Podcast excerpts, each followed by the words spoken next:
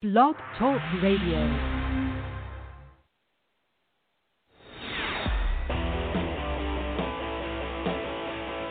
Broadcasting worldwide on internet radio. Refreshing takes on legal strategies.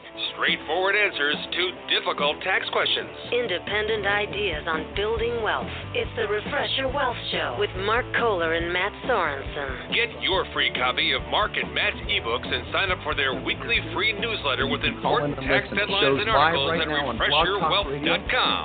Now, here's Mark and Matt.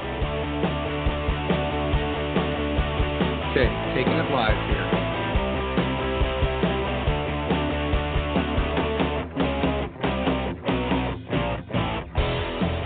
All right, welcome everybody to today's show, Open Forum Show, Refresh Your Wealth with Mark Kohler, and I've got our substitute special co-host, Jerem Bergeson. Jerem, you on the line? I am here. Great to be here, Mark. All right, glad to have you, Jerem. Well, we're showing this live right now on Facebook, Facebook Live. They can't hear you, Jerem, or the show music intro, which rocks. But for any of you on Facebook, if you want to call in now, you can listen to the show live. Right now, anybody out there, if you're even listen, uh, watching it on the web, uh, listening on the web, you can call in at 646 668 8326. That's 646 668 8326. You can call in live with your questions. Live callers get priority. If you want to type in a question on Facebook, Shane's going to be bringing me those questions here during the show. Uh, he's in the other room on Facebook, monitoring our Facebook audience. Uh, and uh, there's a link. So if you're on your computer or smartphone, you can actually go in through blogtalkradio.com. Go to blogtalkradio.com, type in uh, refresh your wealth, and you'll get straight to the show and you can listen live. So, Facebook, you're online. There you go. Okay, now for everybody else, this is our open forum show, right? We're loving it. This is our weekly show where we answer your questions about tax and legal planning, building wealth, protecting your assets, trying to bring that whole American dream together. We've got a lot of questions that came in via the web this week. Uh, for anybody that feels so bold, again, live callers get priority. Uh, I'll repeat that number shortly. But uh, you ready to be put on the spot? I mean, this is big. This, you know, this is big pressure. It's what I live for. I'm I'm all about it. I'm ready. well, it's stressful for me. I'll tell you that because yeah, uh, me too. yeah, you know, if we don't know the answer, we'll usually lie. So uh, you can plan on that. Uh, no, we don't do that. If we don't know the answer, we will find it out and report it next week on our show. But uh, we do ask you to keep your questions to the tax and legal arena. Uh, don't ask us about Donald Trump's platform or Hillary Clinton's uh, cabinet potential uh, list. Yeah, I, we don't care. We don't know. I mean, we're just all out there trying to choose the lesser of two evils, are we not? Jeremy, have you figured out who you're voting for? Right? I mean, I, uh, what do you do? It's it's the first time in my lifetime that it's it's been this hard for me to to decide. I'll, I'll say that. Oh, it's tough. Well, rather than turn this into a political show, we're turning this into a show about us. What can we do in our personal lives to build wealth, save taxes, bring it all together? So, uh, now what we normally do for those that are new listeners to our show, we do a tax and legal tip where we you know, share something new, refreshing, cutting edge in the tax arena. Maybe something on the legal side, something to help you protect your wealth, save taxes, uh, you know, whatever it could be on a tax or legal side. But when it is the open forum show, we have repeatedly from our audience listeners that they have said, don't do your tax and legal tip. Don't do any, you know, little uh, questions of the week. Just jump into the questions because there's always so many. We never get through all of them, and we feel bad. So uh, that's kind of how we run this uh, show. That's how we roll today. Yep. It's all Yep. about you. now, now I do want to throw this out. Some of you, this is going to blow your mind. There is one area that you can call and ask a question, and we will have the answer within minutes. So this is not even minutes. I'm going to say seconds. What am I saying? Minutes. Jaron Bergeson is an NFL Super Bowl statistical junkie. I, I, I know. Now, this is not going to be a sports call-in show, but I'm going to break the ice here with a little fun here. I, you know, what was our Super Bowl this year? What was it? Number 50? Was it? 50. No, 25. Yeah. Was it 50? 50. Okay. Yep. All right. Now, folks, this is not rehearsed. Jerem, on your honor, right? We, you didn't even Yeah. know I was going to bring this up, right? No, I didn't. Okay. Feeling a little nervous. throw- Okay, are you ready? I'm going to throw Yeah, out a I'm Super ready. Bowl. Okay, right. no, get off the web, turn around. You got to look out the window. I don't want you on the All right. web. I want a, I want a fast answer here. Okay, Yep. let's talk Super Bowl 40. What happened in Super Bowl 40? Give me some numbers. Super Bowl 40 was the uh, Pittsburgh Steelers over the Seattle Seahawks.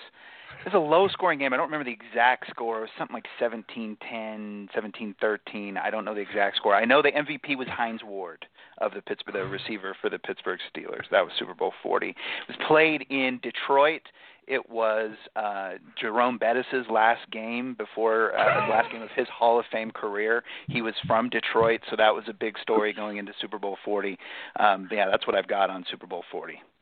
Ben Roethlisberger, quarterback, uh, was not the MVP, but that was his first Super Bowl championship for the Steelers. Wow, uh, guys, is that sick and twisted? I mean, man. Well, some of you may go, Mark. It's a lot better that Jerem knows that than your tax law tips. So, I I can quote tax law, but I cannot quote Super Bowls. Well, okay, Jerem. Now, if any callers of you want to quiz Jerem on his Super Bowl prowess, we can take those calls as well. So there we go. All right. Well, without any further ado, we're going to jump into these questions. Now, Jerem, how we do this is Matt and I will just take some turns. We don't take a lot of time on each question, but we just kind of go for it. And uh, we really want to make this beneficial to you. This is a chance for some of you to not pay us three or four hundred dollars an hour, but to get a quick uh, answer to a question that may be bothering you in your tax legal structure, small business structure, building wealth, marketing, social media. Uh, well, you know, these are all topics we cover on the show on a weekly basis.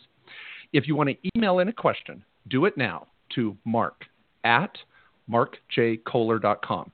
M-A-R-K at mark, J as in jolly, Kohler, K-O-H-L-E-R dot com. Matt Sorens is on vacation with his family, so do not email Matt. Uh, I know, Jeremy, you got a couple emails uh, from some clients previously. We'll see if we get to those, but don't worry about emailing Jeremy. Just email me, and if any of you have a live question you're listening you want to call in, the number is 646 668 8326. Now, we do this show uh, every month, so you can mark your calendar every Wednesday at noon Mountain for the show, but plan on uh, the first week probably in September. Can you believe it? I'm saying the word September. I can't believe I'm saying that. But the first week in September will be our next open forum show. Save up your questions and call in live for that show. Uh, if you're catching this on recording, this is, of course goes to iTunes. We're running Facebook Live intermittently throughout the show. Uh, so uh, Facebook followers. In fact, I'm going to say that now, Shane. If you want to run some Facebook, maybe 20 minutes in, a little bit of Facebook Live, that'd be great too. So we got our marketing director Shane uh, running Facebook for us. Kind of fun. Um, okay, well, I'm going to jump into our first question, and we'll see how we do. I, I, I do not screen these. That's how ghetto we are. We are sponsored by Rockstar. We just freaking go for it. so, Awesome. you know, yeah, someone is uh, screening Rush Limbaugh's questions. We don't get that. So, No. okay. Uh, question from Chuck. Chuck, you're up first. He says, Mark, thanks for all you do for small business owners. The radio show is excellent and very helpful. Chuck, thanks. That means a lot. This man, today I needed to hear that because it's been a lot of work getting here today. Um, okay, he says, I live in Oklahoma and I am considering purchasing a rental in Florida. Do I need to start a new LLC in Florida or can I place the rental in an Oklahoma LLC? God bless. Well, Jared, let's start off with a little base hit here, a little softball action. Uh, Yeah. What would you say to Chuck if you were on the phone with Chuck? Well, Chuck, you can place the Florida property in your Oklahoma LLC. I would advise you strongly to um, uh, to register your Oklahoma LLC as a foreign entity doing business in Florida. Uh, if that's where the rental property is, that is just going to make sure that you get the full protections uh, and advantages of the LLC statute in Florida uh, for your Florida rental. Um, so you absolutely can do that. There are reasons you might want to set up a new LLC in Florida for your Florida rental if you want to keep the uh, the liabilities of that Florida rental separate from the liabilities uh, and assets of Oklahoma LLC. Um, you can you certainly can set up another LLC in Florida for that rental, and if you're setting up a new one, I would set it up in Florida. But the the short answer is yes. You can you can just go ahead and, and put it in the Oklahoma LLC and register that LLC in the state of Florida. I like it. I do want to add this. Uh, I, I, won't repeat anything Jerem said. He was 100% right on from my perspective. Um, I would say this, Chuck, that uh, if you don't register the Oklahoma LLC in Florida as a foreign entity doing business in Florida, uh, but you deed the property into the LLC, but never register that Oklahoma LLC in Florida, if something goes wrong, you're personally liable because the LLC would not protect you in Florida because they're like, you're not doing business here. This LLC isn't registered to do business here. And it would give the plaintiff in Florida a really big leg up in trying to come after you personally. And we don't want that. One other side note for any of you that are doing business in Florida, I'll just add this there is a Florida stamp tax. Now, we all love Florida. There's no state tax in Florida. Uh, it's got the Zika virus and no state tax. We love that. But perfect. The problem is, yeah, perfect combination. But the but the problem is where the government giveth, the government taketh away. So even though they give you no state tax in Florida, when you deed a property into an LLC in Florida, there's a stamp tax. It's about seven cents per hundred dollars. Uh, so it's it's not a lot, but on a hundred thousand dollar property, it would be about seven hundred dollars. Now it's a one time fee, and you're done. The filing fees in Florida aren't bad, and there's no state tax there. So just know that's the cost of doing business there with your rental. What I do recommend is when you buy that property in Florida, try to close in the name of the LLC. Now, if you've got a lender involved, they may freak out. Remember, bankers are from Venus, we're all from Mars. But if they freak out and want you to close in your own name and deed to the LLC, you're going to have a stamp tax. But if you can close in the name of the LLC, you can avoid that tax. All right. Great question, Chuck. All right. I don't know if this is going to be me giving, you know, Jerem first run at each question, and then I, I, I back cleanup. Yeah, I may be batting cleanup. I don't know. We'll see how yeah. it goes. I can do that. However you want to roll. Uh, there we go. Thanks, Jerem. I, I'm sorry. I'm kind of controlling the questions coming in. Okay, this question is from RJ. Uh, he says, uh, well, I should say he. I apologize. Uh, it could be RJ as a, a male or female. Uh, the home residence was just refinanced. We received $60,000 from the appraised value and the refinanced amount. How should the 60K be protected from taxes? Would like to have access to 60K down the road without incurring penalties. Okay. Well, I, this is kind of tax driven, so maybe Jeremy yeah, will take first shot. Sounds like yeah, kind of sounds like you on this one. well, you certainly can add anything to it you'd like. Yeah. So, RJ, here's the deal. Everybody out there, this is a great question. When you refinance your home, primary residence or a rental, could be a rental home. When you refinance and suck any cash out, there is no tax on that money. There is no tax on debt, refinance, cash uh, flow, whatever. You're getting this cash from the refi I don't want to use the word cash flow. That connotates ongoing cash flow. But when you refinance and you strip equity out of a property, there's no tax on that money. So, RJ, the next question is where are you going to deploy that $60,000? Are you going to go use it as a down payment on another rental? Cool, do it. Now, if you make money on that other rental, you'll pay tax on that cash flow. Or, as you know, with rentals, we usually have zero tax, uh, taxable income and tax free cash flow. But so use that 60 grand wisely uh, there's no tax on it. Now, as you make money to pay back that 60 grand, you'll pay taxes on that. So if you went out and made 60 grand tomorrow, you're going to pay taxes on the 60 grand you made, and then you could pay off your debt on the refi. So that's where you're going to pay taxes on the money you earn to pay down the loan. But in summary, again, no taxes when you suck cash out of a refi. Uh, anything you want to add on that? No, that that makes sense to me. Okay. Um, okay. I've got a question from Chris here. He says, uh, Mark, thanks for uh, doing this. Uh, I've been active on your uh, Strategic Wealth Alliance uh, webinars, and I'm following your advice for holding rental properties.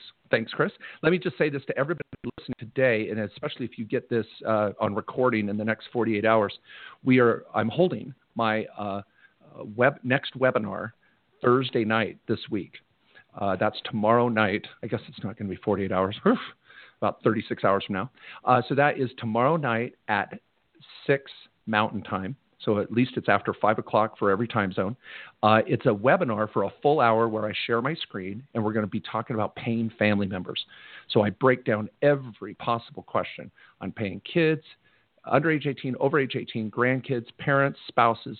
You know, wh- how, we, how do we pay all that and get the best write off? So that's a full hour webinar. My Strategic Wealth Alliance is 20 bucks a month, and you get access to the last 12 recorded webinars as well. So it's a really great value. And it's it's a whole hour where I can't do it in a workshop, I can't do it on a radio show, and I share my screen. It's very very informative. So if any of you want to check that out, go to my website markjkohler.com go to the products, look for the SWA webinars, and sign up, and you'll get an email tomorrow before the uh, webinar. Okay, here's his question. You've been a huge help to me and my wife. Thanks, Chris. And he says, Question one With a single member LLC that has no employees, I know it's important to have separate bank accounts and credit cards, but as money comes in, uh, does the money need to remain in the LLC bank account, or can we just transfer it into our personal account? I ask because ultimately taxes flow through. Jeremy, do you want to give it a shot right off the bat? So I've got a single member LLC, money's Mm-hmm. coming in. Can I pull it out? What do I do? What, what's the difference between pulling out draws versus what I might get taxed on? Do you want to take a stab at that? Well, I mean, you're going to get taxed on whatever income the the LLC makes, whether you pull it out or not. I, I want to throw that out there first of all, because the LLC's income flows through to you. Uh, it's a flow through entity, whether it's a single member LLC or a multi-member LLC. It's still uh, the owners that are paying taxes on that income. So whether you pull the money out or not, whether you take a draw or not, that income that the LLC makes is going to be is going to be you're going to have to pay those taxes. Um, from a legal standpoint, you can always take money out of the LLC for you know if you want to use it for personal uh, expenses. That's that's that's fine. You do have to take the additional step of moving the money from the LLC bank account to your personal bank account and then pay your personal expenses out of the personal ba- uh, bank account.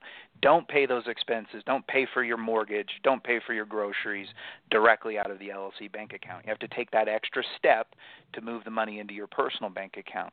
Um, but if you want to take the money that's in the LLC and use it to live on, you can do that. You just have to take that that extra step um, so that the LLC has its own financial existence separate from your own. Don't commingle funds. Don't pay personal expenses out of the L- directly out of the LLC bank account. Don't pay for company expenses directly out of your personal bank account. Um, those would be you know, my that would be my advice on that situation. I like it. Um, I will add this, uh, Chris, is keep in mind that what you're taxed, I'm just going to say it a different way. Sometimes saying it a different way makes it click for everybody. For all of you out there that have a single member LLC owning rental property, what you take out is not what you're taxed on. What Right. you're taxed on is rent minus expenses. And what do you guys know I'm going to pound into your tax return? A bunch of expenses depreciation, mortgage interest, travel, dining, entertainment, home office. So your LLC, your single member LLC, is going to lose money on paper, even though you may be pulling out cash flow. Woo! Loving it. Yeah, I mean, it's, it's like match made It in heaven. so much more exciting when you say it, Mark. The way you say it. That's just. I, I think. I think Matt experiences this on the on the show as well. So, so yeah. Oh, well, that. I'm not. Well, I'm not trying to show you. No, no, I'm not that. saying you're upstaging me. I'm just saying you're awesome, and that you make it like, oh, it's a party. I make it, oh, you're a, you're a lawyer. So there you go. Hey, being a lawyer is a party. I, you know, I watch. there you go. Take I watch bar. Boston Legal. Hey, William Shatner's my hero, man. He's my favorite lawyer. So yeah, there we go. Uh, Boston Legal, baby. Okay, so um, uh, Chris has a follow-up question. Uh, with multi, mu- with multiple single-member LLCs that have no employees, do you recommend creating a separate QuickBooks file for each LLC or manage them all in one file? I'm going to field this one, Jeremy, real quick. As a Yep. QuickBooks Pro advisor, and I am geeked out on QuickBooks. I love that little sound. Ba-ding, ba-ding. So if you're ever doing QuickBooks, you know the sound I'm talking about. I love that sound. Here's the thing, folks. If you have an LLC, whether it's single member or multi member, each LLC will ultimately need its own set of books. It's going to need its own profit and loss statement at the end of the year. Now, you might have multiple rentals in that one LLC, but the LLC needs its own checkbook and its own QuickBooks file. I don't care if it's a multi member or a single member. If you have five LLCs, you need five bank accounts, you need five QuickBooks files, and then those five reports come out and you do your taxes at the end of the year. Some people go, well, Mark, oh my gosh, that's so much work and it makes my life crazy. No, no, no, no, no. Try putting your crap together at the end of the year without QuickBooks. You want to talk crazy? That's crazy because bad bookkeeping can just destroy you emotionally. And then you think, well, Mark, extra checkbooks and QuickBooks is, you know, too hard. No, no, no. I'm solving your problem. I'm making life easier for you. I'm just going to share this quick example too. Earlier today, I had a really emotional phone call. wow, I just got a little ting of emotion myself talk, uh, just bringing it up. It was a couple, and they've got the IRS that literally just liened their house, and they're going to potentially in the next seven days lose their home. And what they've done for five, close to seven years, five to seven years, their books have been a disaster. They've missed a tax return here and there. They haven't been able to pay their taxes. And yes, they've had a lot of problems come into their life. And it was a very emotional call. They're, they're not deadbeats. They're, they're great people and they're trying to bring it all together. But they, time and time again on that phone call, said, Gosh, I wish we would have been more organized. We could have, we could have avoided this. That's what QuickBooks and good organization will do for you. Anyway, well, I've shot some videos on how to do QuickBooks, 12 videos on how to set up your own QuickBooks. Simple and easy. Which QuickBooks do I buy? How do I install it? I literally open the box and install it on the screen with you. It's simple, it's easy, and I'm shooting 10 plus new videos for 2016 on QuickBooks. Oh, I hope within the next month or so and you'll get those for free as well. So if you don't have my QuickBooks little video series, get on my website. Uh, it's something you can make your kids watch when they're grounded. It's a great uh, punishment. They, my kids, Perfect. they hate QuickBooks. Yeah, they know. Oh, I'm grounded. Dad's gonna make me watch QuickBooks. Yeah, you bet it. Damn right. You're in trouble. You don't steal a car at midnight and go out. Okay. Right, so. Oh, so, some of you may have teenagers. You know what I'm talking about. All right. Okay. Well. Uh, Um, hey, Mark, I, I, would just throw out on that topic real quickly. It also helps from a legal standpoint, um, not just the, the tax and bookkeeping standpoint. From a legal standpoint, if you have five different sets of QuickBooks, that is good evidence um, if somebody down the road is trying to make it seem like oh, all of your LLCs were just managed together and they weren't really separate. So let me get at the assets of all five to satisfy a judgment against any one of them. Um, if you can show that, look, they each have their own QuickBooks file and I do them separately, that is good evidence to kind of protect the corporate veil between the five LLCs. All right. Well, now I. Um, I love it. Great comment, Jeremy. Now I'm going to bring Jen out onto the line. Uh, she is our uh, Studio Tech, and they're having some problems with the internet. So, Jen, I'm bringing you out just so you know you can clear your throat here. Uh, Jen, is that you? Yeah, Jen, I'm on? here. Okay, I, yeah. I think we've got some callers trying to get on, but you're unable to speak with them, right? Should I just go for it and bring them out on the line cold? Yeah, bring them out on the line.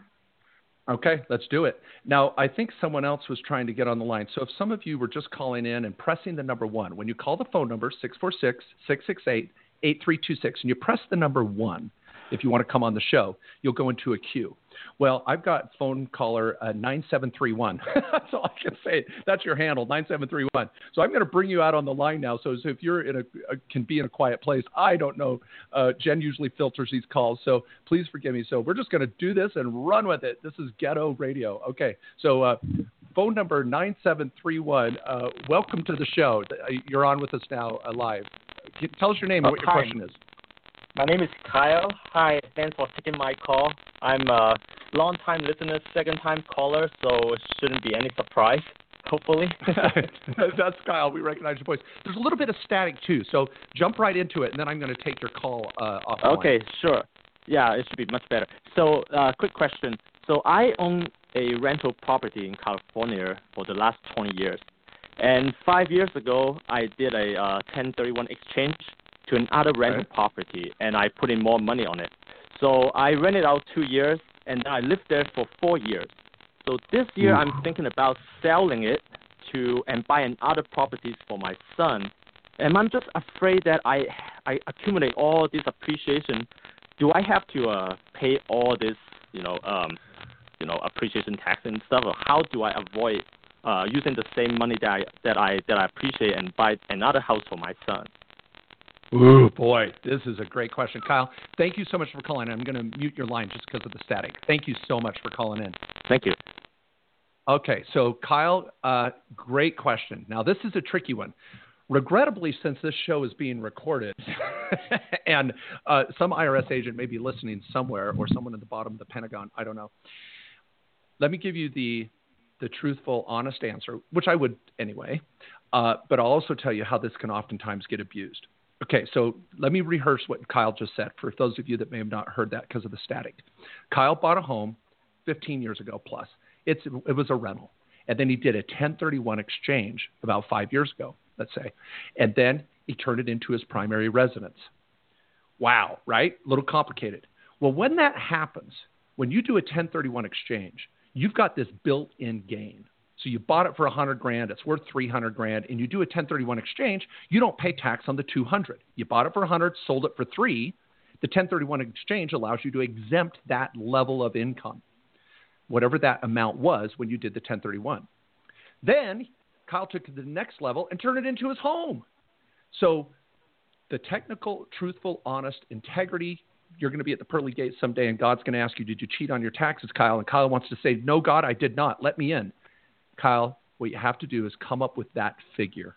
And it'll be in the records and the catacombs of your filing cabinet of when you did that 1031 exchange back five plus years ago or whatever it was.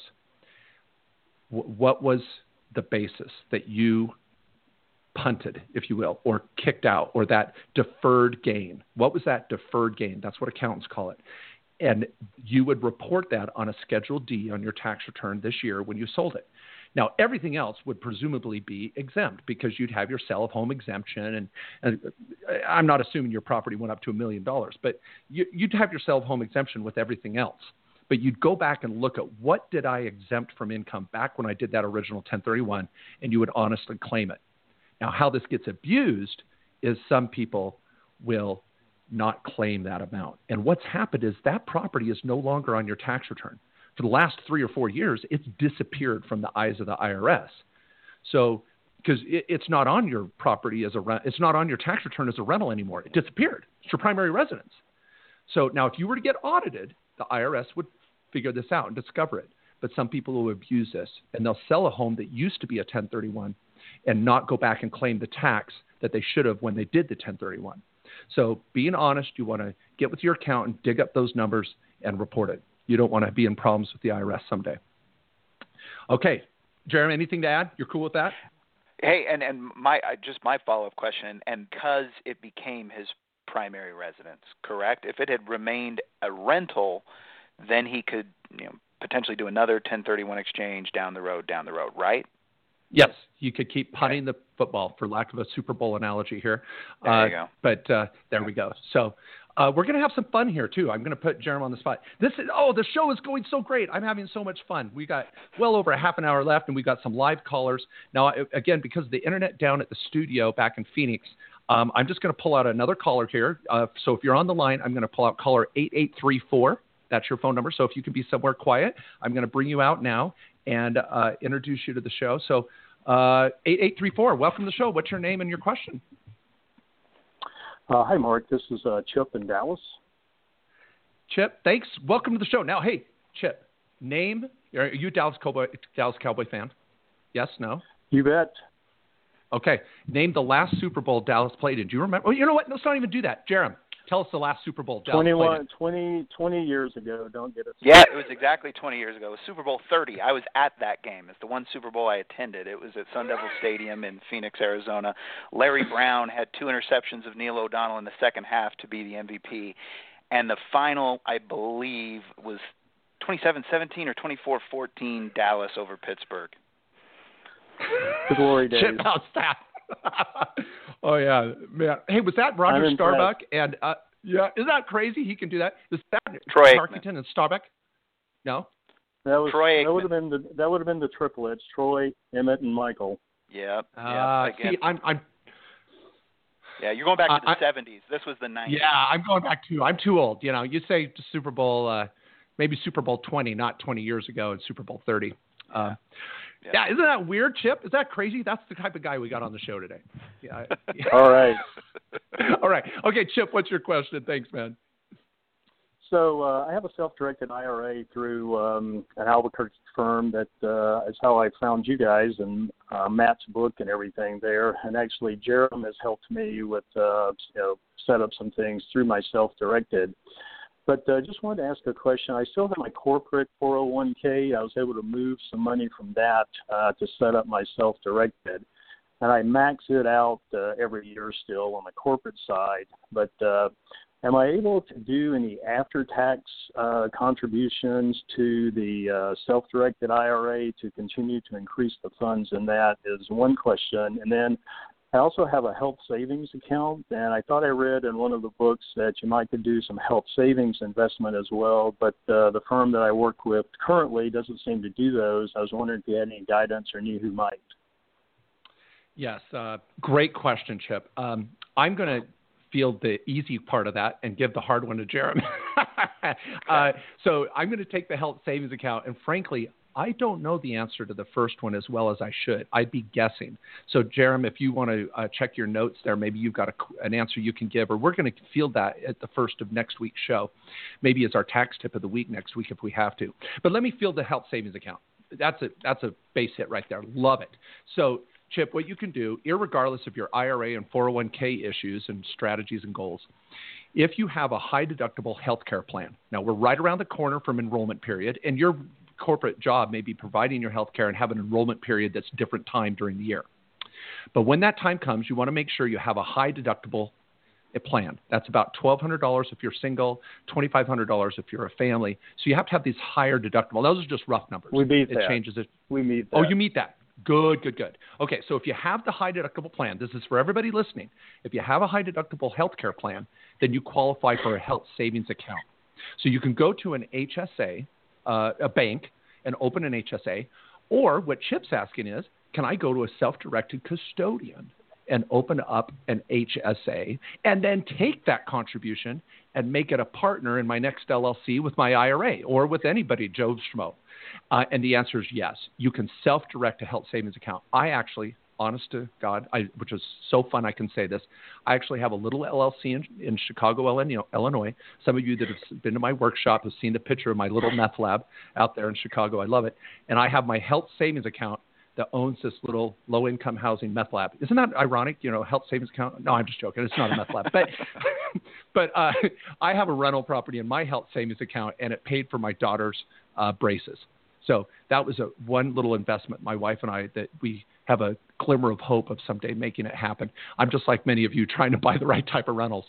But um, so that's what you can do. Um, I'm going to just recommend, Jarom, you may have the contact info there, is Vantage. Vantage uh, is a uh, IRA custodian out of Phoenix, Arizona. They have uh, they do health savings accounts as well, I believe. Uh, and I know you could go through Pensco uh, IRA Trust Company, I believe, a couple, two or three. If Vantage doesn't work for you, email me personally, Mark at Mark J. Kohler, and I'll send you uh, a, a, list of some other custodians that allow for HSAs. But Jarom, eh, Vantage, HSA, right? I think they do. Yeah, that's my understanding is that Vantage does those um, uh, and allows you to self-direct um, yeah. an HSA plan. So uh, I would I would reach out to them. Vantage IRA. Um, I, I Matt would know for sure, but he's not here. But that's that's my recollection yeah, and if just Google Vantage IRA in Phoenix, Arizona. Uh, Jarom, do you have an accurate um, answer to question one? And, and and Matt would know for sure on this too, but my understanding is you can max out both your contribution um, to your your 401k at work, and either and depends on your income whether you can contribute to a Roth. But, uh, if you wanted to do um, a Roth or a traditional IRA, you can do those as well and contribute up to fifty five hundred dollars uh, year to uh, a year to one or the other, or you know a combination of the two. Um, uh, after tax. In addition to what, yeah, after tax. In addition to what you're doing um, with your 401k.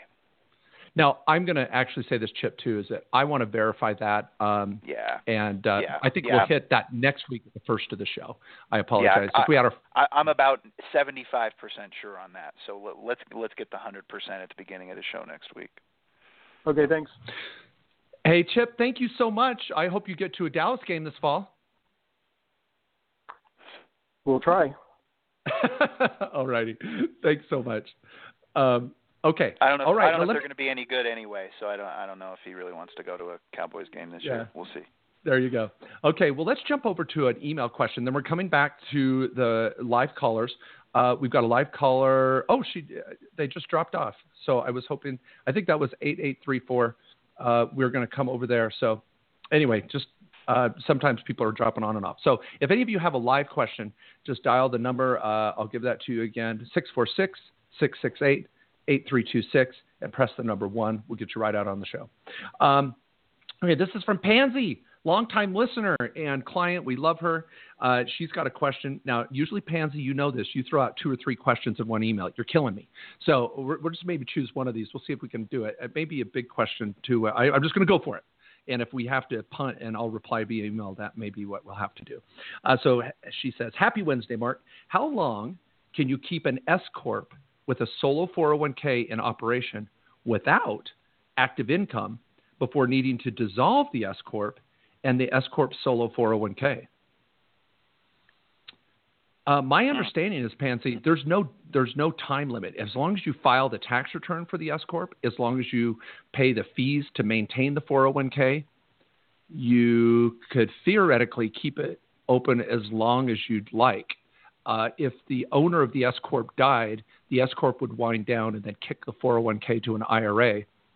Uh, in natural practice, most people that have a 401k with a company and then leave as an employee, uh, they usually can keep their 401k active for as long as they want, or some companies boot them out to an IRA right away. Different companies have different policies, but I don't think there's any time limit. Do you, Jarom?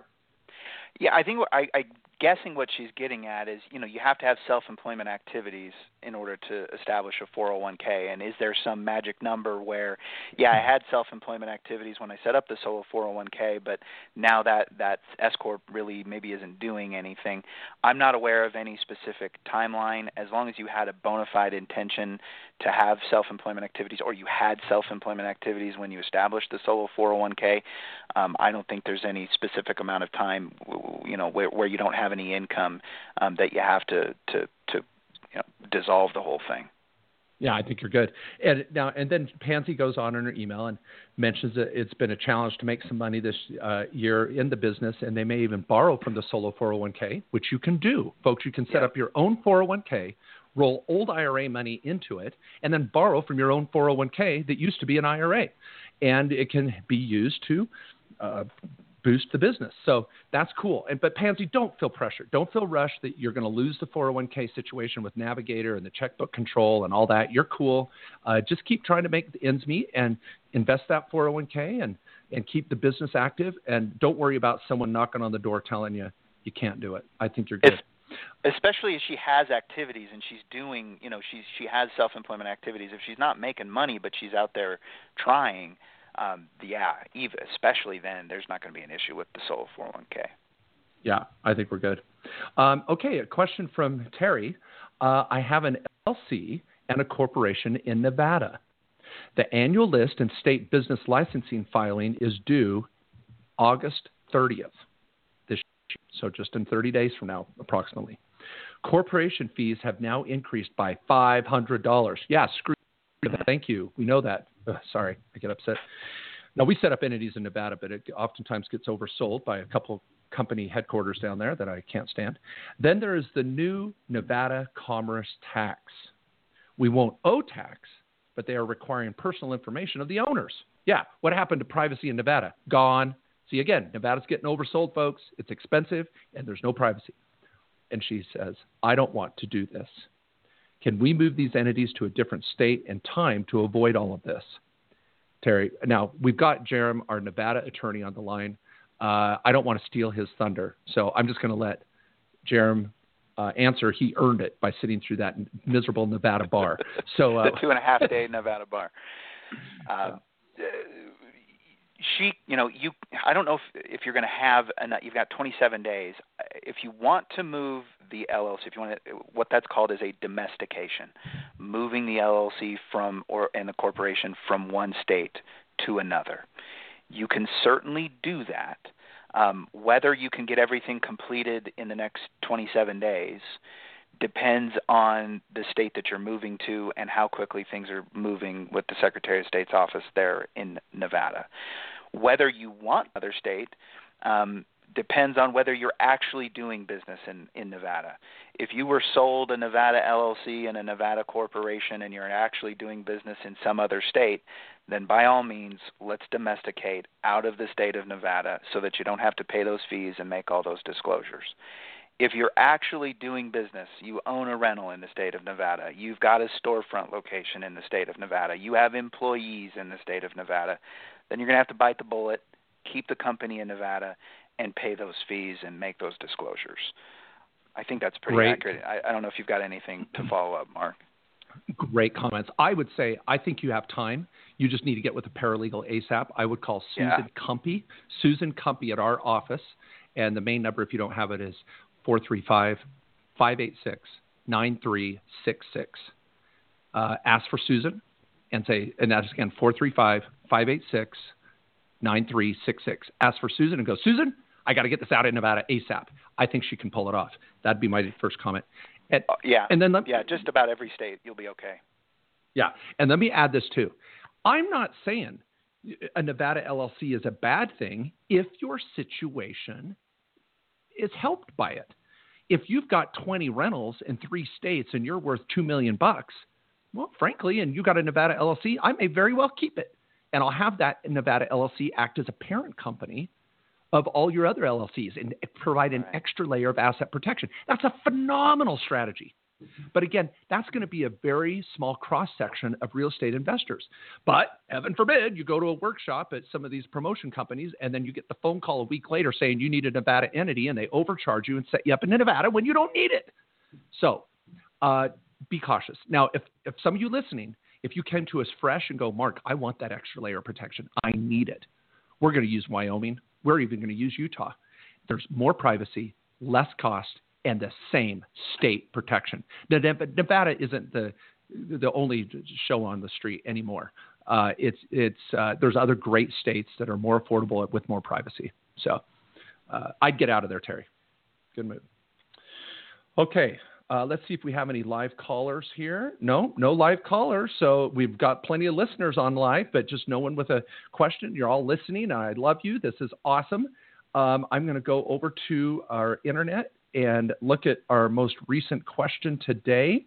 And I'm trying to take it for the, pers- uh, the first person that comes in.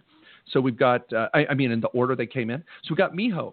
Um, uh, please forgive me if I mispronounce some of these names, but Miho, M I H O. Miho says, Hello, Mark. Thank you for your fun tax legal lesson.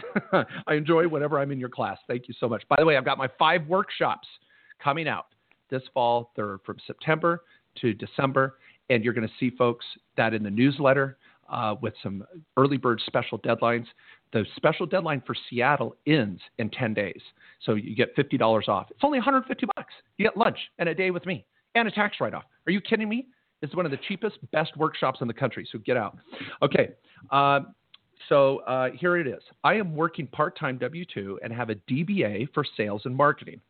Okay, part-time W-2, DBA for sales and marketing, and work as a real estate independent small business. No money yet, profit, no no sales yet.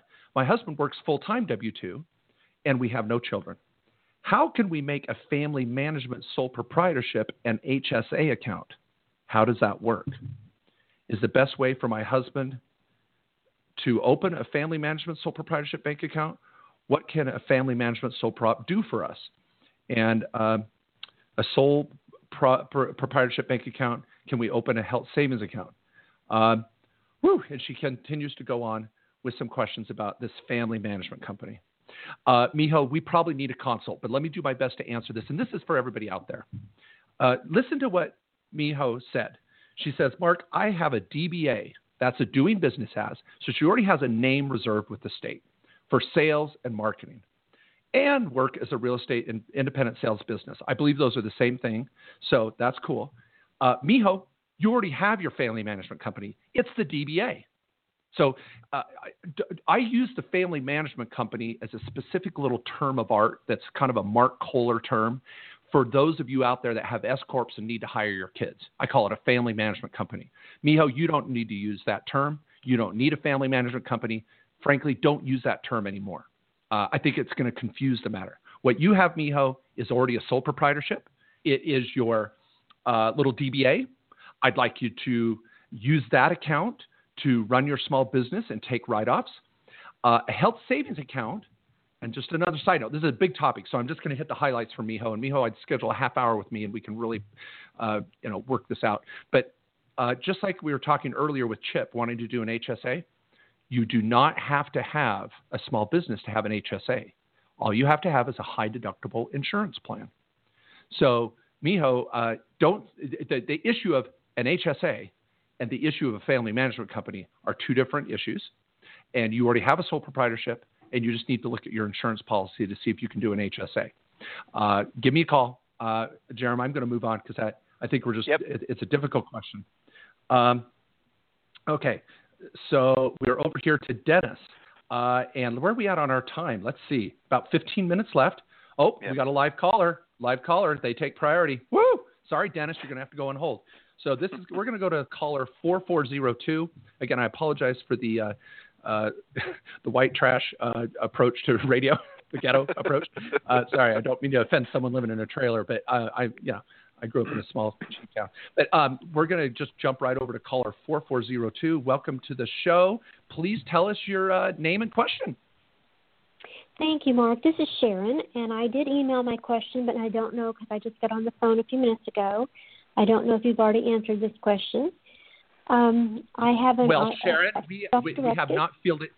Oh, let me say, Sharon, we have not fielded any email questions from anybody called Sharon. We would probably would have gotten to it, we would hope, but you just guaranteed yourself priority by calling in. Thank you so much. Um, so Thank anyway, you, Sharon, go ahead. Sorry, go ahead. No problem. Um, I have a self-directed IRA, and I just wanted to know. I'm considering investing in a commercial real estate piece of property, and I wanted to know what the consequences are, tax and otherwise, of a self-directed IRA investing in, in real estate. Ooh, I love it. Now it's a big topic, uh, but we can definitely make some key points. I, you've been listening to me way too much the last four and a half minutes, so I'm going to jump over to Jarom. Jarom, if you had Sharon call you and ask what the ramifications are of using her IRA to buy real estate and what are the, some of the benefits and pros and cons or procedures, gosh, give us a, a quick 60 seconds. What would you say? Yeah, the, the nice thing is that's probably the number one thing that self-directed IRAs invest in is real estate, and especially real estate that's spitting off rental income, be it commercial or residential real estate. So if the income that you're getting is rents from from the commercial real estate being rented out to tenants, there is no tax on the income that comes in. Um, it's not an unrelated business income tax situation. If money wasn't borrowed to purchase the property, there's no UDFI. So the the income that you're getting is going to be either tax free if you're a, a Roth IRA or tax deferred until you take a distribution if you're a traditional IRA. So there there aren't any real tax ramifications negatively speaking for investing in real estate. Um, that's one of the freedoms of a self-directed IRA is you can invest in something like commercial real estate uh, instead of just stocks, bonds, and mutual funds in a in a regular IRA situation. Um, you know, you, you may want to think about uh, investing through an LLC um, in order to provide you with some limited liability protection for what happens on that property so that you and your IRA aren't on the hook if somebody slips and falls out, you know, in the front of the building and wants to sue the property owner. Um, that uh, that also will give you some flexibility in terms of dealing with your IRA custodian on money that goes into and out of your account. Um, but but those are kind of the main points uh, if you're going to use an IRA to invest in real estate, especially rental real estate. I, I love it. I'll just add Sharon real Oh, yeah. Instead of me adding something, you go ahead, Sharon. Follow up question? Thank you so much. I appreciate both of your help. Um, okay, my direct self-directed IRA is an LLC. Great. And I also have another individual who has a self-directed um, IRA, which is an LLC. Can those two IRA LLCs uh, own another company, and that company, an LLC, invest in the real estate? Is is there a problem with that? Uh, or is it better me, for the IRA to, to invest directly? Well, let me just give you a technical answer. Not a problem. Freaking do it. Now that's yep. that, that freaking do it is a uh, technical term. Uh, it's a in term the of tax art and in legal the world. legal community. It's a term yeah. of art. Yeah, you're good to go, Sharon. I love it. Uh, you might, uh, when these two IRA LLCs marry up, they might do a joint venture agreement. They might form a new LLC together. Ultimately, if you find out that you and this new partner are doing all your deals together and you're just having a great time together, you might ultimately just dissolve the two IRA LLCs and just take your IRAs and put them together in one LLC together. You can do that too. So there's lots of that? options. Yeah. So go for it. Um, even if that other IRA LLC is a family member, you could partner up to do deals. Now, there's some caveats and some prohibited transactions. You don't want to get just run out the door and go do this tomorrow without some guidance. But we're there for you. Uh, we give you a comfort letter if we form that that final LLC that you're going to create together between these two IRA LLCs. We can help draft that and give you some uh, do's and don'ts. And but yeah, go for it. Love it. Okay. Thank you both. I really appreciate it. Thank oh, you. thanks for listening and thanks for calling in. I love it. Um, okay, now uh, we're going to jump over to. Um, let's see here. trying to drop Sharon there. Okay, let me take this. Uh, um, I, I now on Blog Talk Radio. I'm going to say this. Uh, it can be sometimes. A little crazy taking live callers uh, uh, because there's no filtering here, and sometimes there's people that call up with uh, phone numbers just to harass the show, just for the fun of it. I'm not sure. We've got kind of a unique number here, one one one. So I'm going to just jump over there, and if I apologize everybody if this is not legit, but let's give it a shot. I want to promise our callers a, an opportunity to ask a question on the show. So one one one, uh, welcome to the show. Uh, let's see, are you there? Can you hear me? Yeah, I hear you guys great. I love the show. I'm a brand new listener. Well, okay, so you don't sound like a heckler, so I'm I'm happy already. So that's good. no, no, I'm not smart you so enough to be a heckler. oh, thank you, sir. Well, please tell us Hey. your name, where you're from, and your question. Yeah, what's going on? Oh, my name's Jim. I'm from Fort Worth, Texas, and I'm in the advertising business. And I write jingles and, and songs for companies. I recently did a jingle for a show called The Don Geronimo Show. I don't know if you're familiar with it. Radio Legend. I actually Yeah, it am, sounds- believe it or not. Oh, it's a, okay. So you're what? Well, today Derek came to the studio to take the gay phone chat challenge. He started jerking people off on the yeah, show. yeah. There we go. I And I'm wondering- there. Mark, you want to get rid of that guy? No, no, no. no the, Mark. the question is, I'm wondering, is it legal to have phone sex on a podcast? Yeah, Mark. Yeah, You there we go. rid That's too guy. bad. When he Yeah, said Don too bad. Geronimo, I thought it might be going that way. That's too I've bad. I, actually- if that yeah, person's I still listening. I I know you may be calling uh, with a legal question like that, but we want to try to keep it somewhat of a family show, and I don't want to talk about phone sex and what's legal and what's not on a show like that. It's too bad. Well, we tried. You know, I tried. And again, folks, this is what you get sometimes with live radio, is you get some of those callers like that. Okay, so let's jump over to Dennis. And um, he says, I love the show. I'm a longtime listener and student of your advice. And I have a couple questions about employing your children under age 18. We've set up the sole proprietorship family management company and opened a separate checking account. So this kind of goes back to Miho's question about a family management company, which we love for kids. We want to uh, get kids on the show.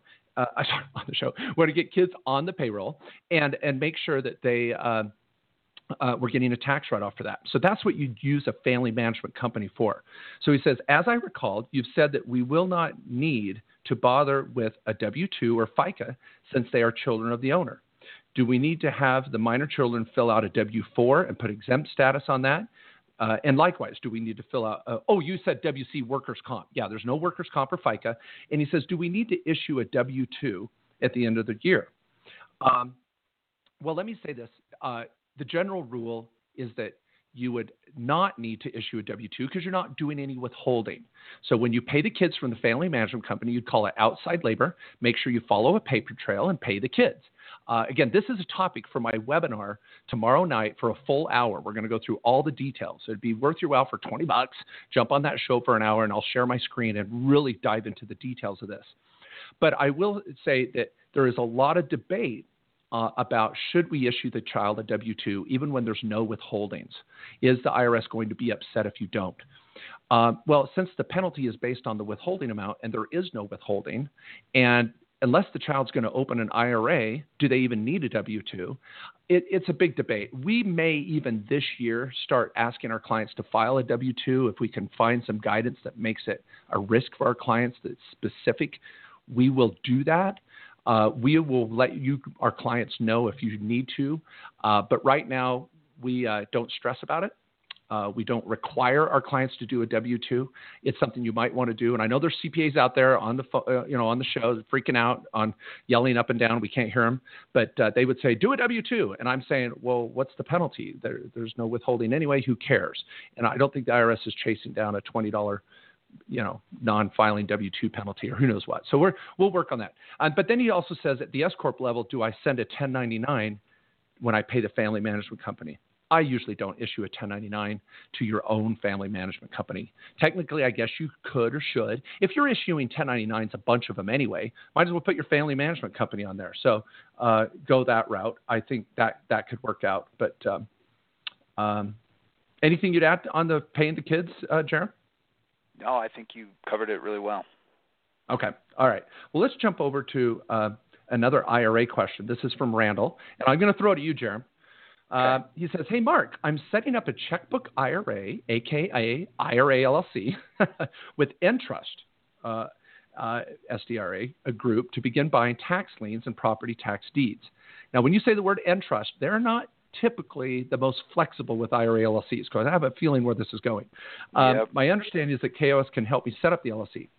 Can the money, as a question one, can the money I roll over to the new IRA LLC I'm setting up pay the KKOS fee for the creation of the LLC. So, Jarom, can his IRA pay the bill for the LLC? Yes, it, it yes. really should. Yes, easy one.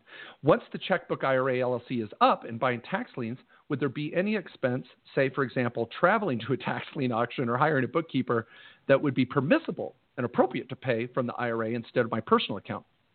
Um, a little trickier. Jeremy, why don't you take your first stab at that? Yeah, I mean, my I wouldn't want the IRA to pay that that expense for you because yes, it's technically a business expense, but you're getting some sort of benefit from it. I think because you are the one that's traveling and you're a prohibited party to your IRA, it really shouldn't be paying your personal expenses like that. That's my understanding. Yeah, I, I and now could you pay for the bookkeeper? Yes. Could you yes. pay for specific cost to the LLC? Absolutely, but uh, not to the uh, uh, uh, not for your personal travel. Uh, now, the one last thing I would say is, Randall, typically what Entrust says is you cannot be the manager of the LLC. That is not right. correct. You can, you can be the manager of the LLC. And if they start giving you crap when you're setting up this IRA LLC, give us a call uh, we can help guide you through what your real options are. And maybe you can work it out. I know Matt's got some contacts at the Entrust offices where we can maybe uh, fast track it through the right person or office, or you may have to move your IRA because you should be the manager of that LLC. Absolutely. Yep. Um, okay, well, we're down to our, our last two minutes. I don't know if we're going to be able to get another question. Shane, how did our Facebook Live go? Do we have any questions on Facebook? Anything you wanted to throw out? No questions from Facebook. All right. We had plenty of views and listeners. So we're excited. We're doing a little bit of Facebook Live here and there and kind of exciting. Uh, just a couple of final notes. If you send in a question uh, via email, I'm going to try to answer it quickly uh, to you via email, or we'll save it for next open forum in four weeks. If any of you calling today have a question that we weren't able to get to and you know it's a little more involved, please set up set up a consult. It, it would be uh, uh, most appropriate so we can get into your specific situation and really, really tailor it to you. Um, uh, Jarom, thanks for joining me today. You're awesome. Great, uh, it was awesome time. It was a little little touch and go with some of those questions, a little nerve wracking, but it, it was fun. Appreciate it. Yeah, yeah. No, I hope all of you enjoyed the show. Thank you so much. And I want to tell everybody, please mark your calendar every week, Wednesday at noon Mountain. Uh, you can call in. You can be on your computer. You can always catch this on iTunes. And don't forget, like I said, we got a webinar tomorrow night. Get to markjkohler.com to sign up for that. And also the five workshops this fall, starting September 15th in Seattle. A couple hundred bucks for the day. There's some early bird discounts, lunch, awesome information. So hope to see you at one of the workshops. And thank you, everybody, for listening. We love you.